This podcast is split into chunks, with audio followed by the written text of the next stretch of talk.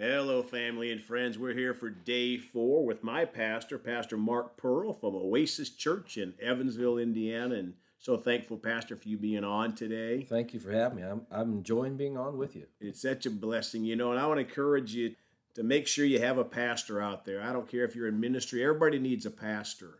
Amen. You know, just to help us and uh, and be our shepherd. I know Jesus is the great shepherd, but you know we're supposed to have a shepherd here on this earth, and I've been very thankful you know, and I tell you, you say, well, how should I do that? I would just say pray. Yeah. And pray and pray and pray, and God will He'll send you to your pastor, and that's what happened to me, Pastor. Now, yeah.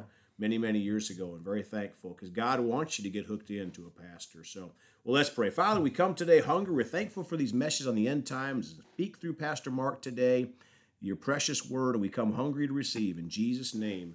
Amen. Over to you, Pastor. All right. Well, we've been talking about the rapture, that great event that's next on God's calendar where He's going to come and rapture His church out of this earth right before the tribulation. And the classic scripture on that, which we haven't read yet, that really talks about it, it the most is First Thessalonians chapter 4 and verse 13, where Paul talks to the church at Thessalonica about this event. And in verse 13, he says, But I would not have you to be ignorant, brethren, concerning them which are asleep, that you sorrow not, even as others which have no hope. Now, the word asleep there, we would say that have died, that are dead. But I believe one of the reasons the scripture uses the word asleep is because they're not dead to God. They're alive to God. They're in mm-hmm. heaven with God right now. They just mm-hmm. don't have their bodies. Their mm-hmm. spirit soul is up there in heaven. Yeah.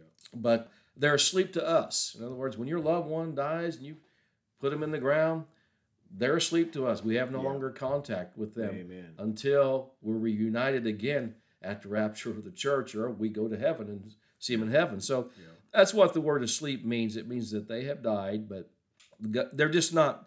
You know, it's like when when uh, Lazarus died. Jesus said, "Our friend Lazarus sleeps, but I go wake him up."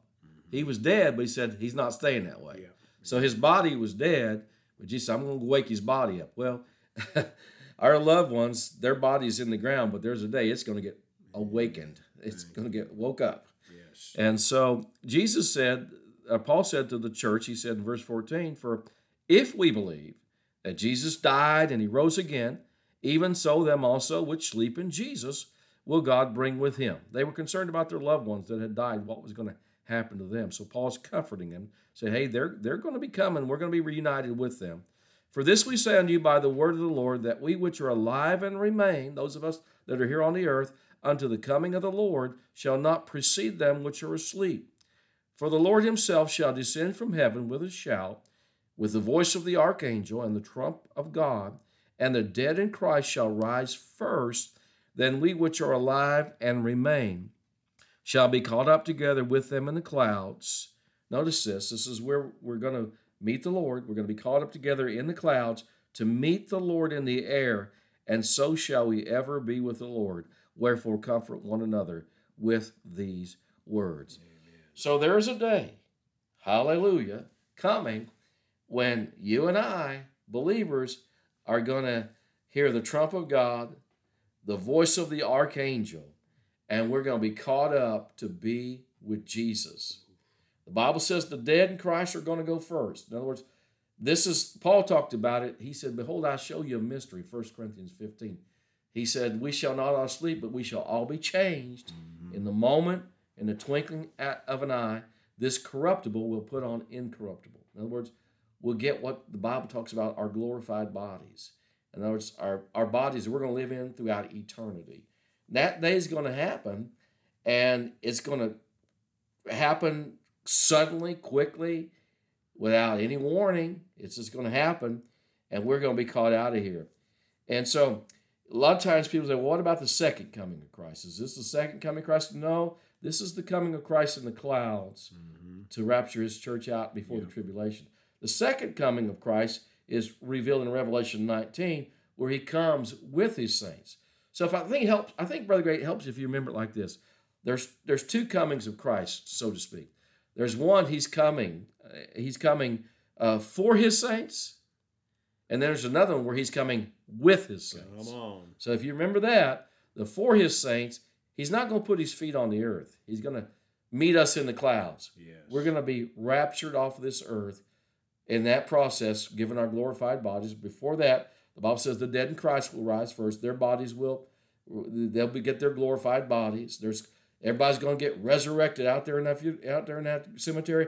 The believers are going to get resurrected. Yes. You said, well, how's that going to happen? Well, God is God. Come on. He's able to make the body to start with. He's able to put it back together and make it a glorified body. Yes. So I don't have any, you know, I don't have all your answers to how God's going to do that. I don't have all the answers to how He made the world. Come on. But I think if you're God, you get to do stuff like that.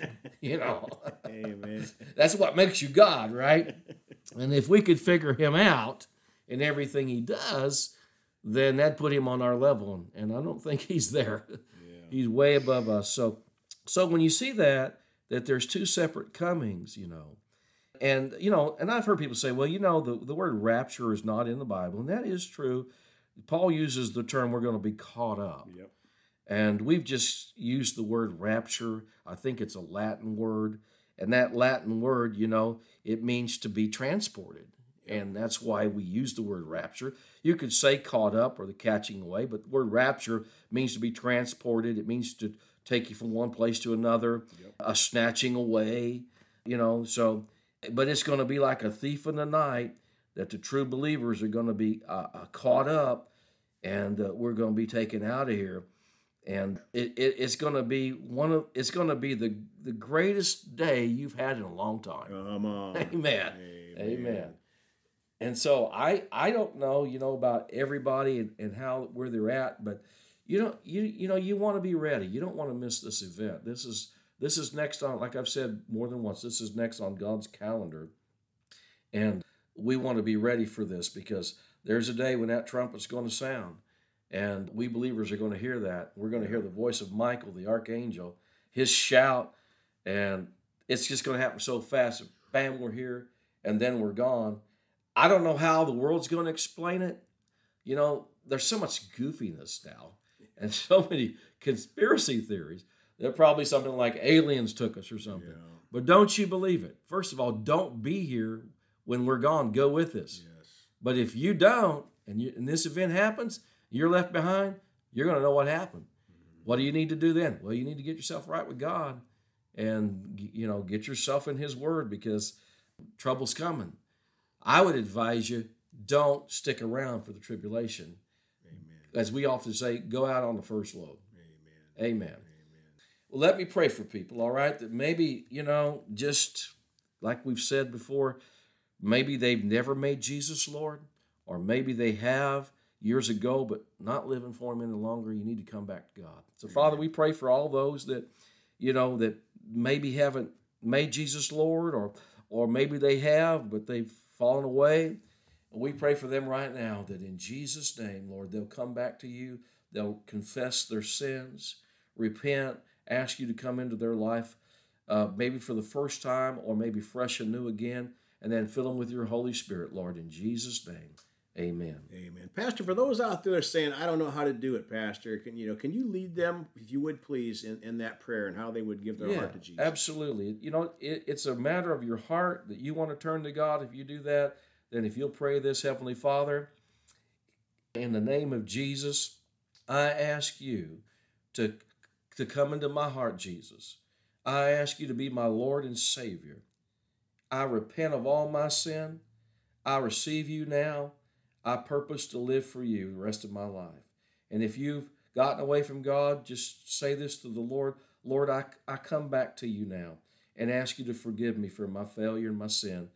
I, I want you back into my life. I want to live for you 100% in Jesus' name.